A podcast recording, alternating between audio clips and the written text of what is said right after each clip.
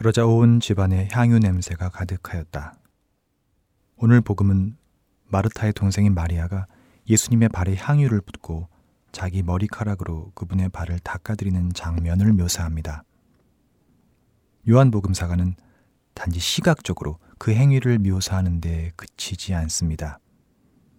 그러자 온 집안에 향유 냄새가 가득하였다라는 말로 요한은 그 생생한 향기를 전하고 있습니다.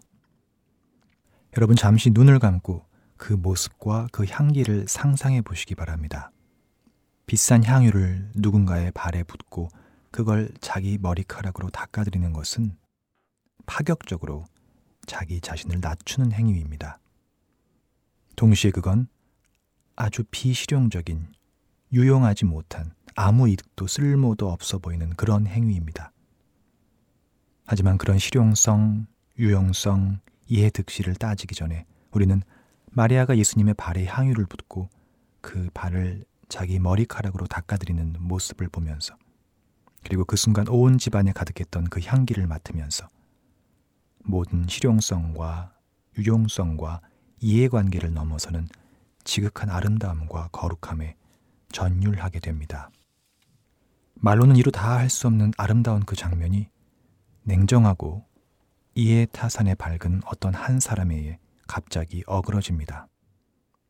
그 사람은 바로 제자들 가운데 하나인 그리고 나중에 예수님을 팔아넘길 유다 이스카리옷이었습니다.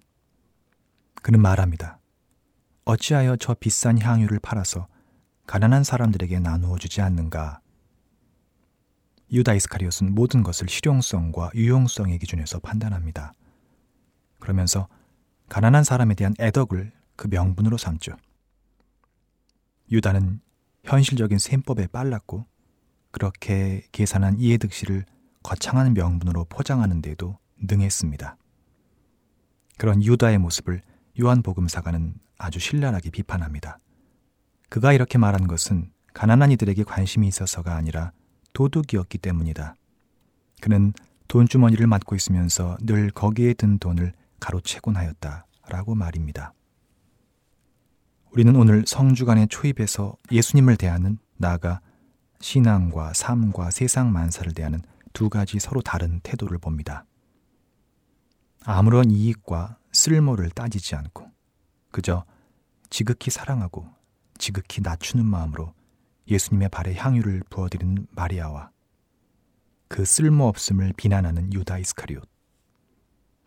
마리아는 어니 마르타와 오빠 라자로와 함께 끝끝내 예수님의 제자로 남아 그분의 삶과 죽음과 부활을 증거했습니다. 이에 비해 유다는 예수님을 은전 서른 잎에 팔아넘기고 끝내 돌아오지 않고 스스로 목숨을 끊었습니다.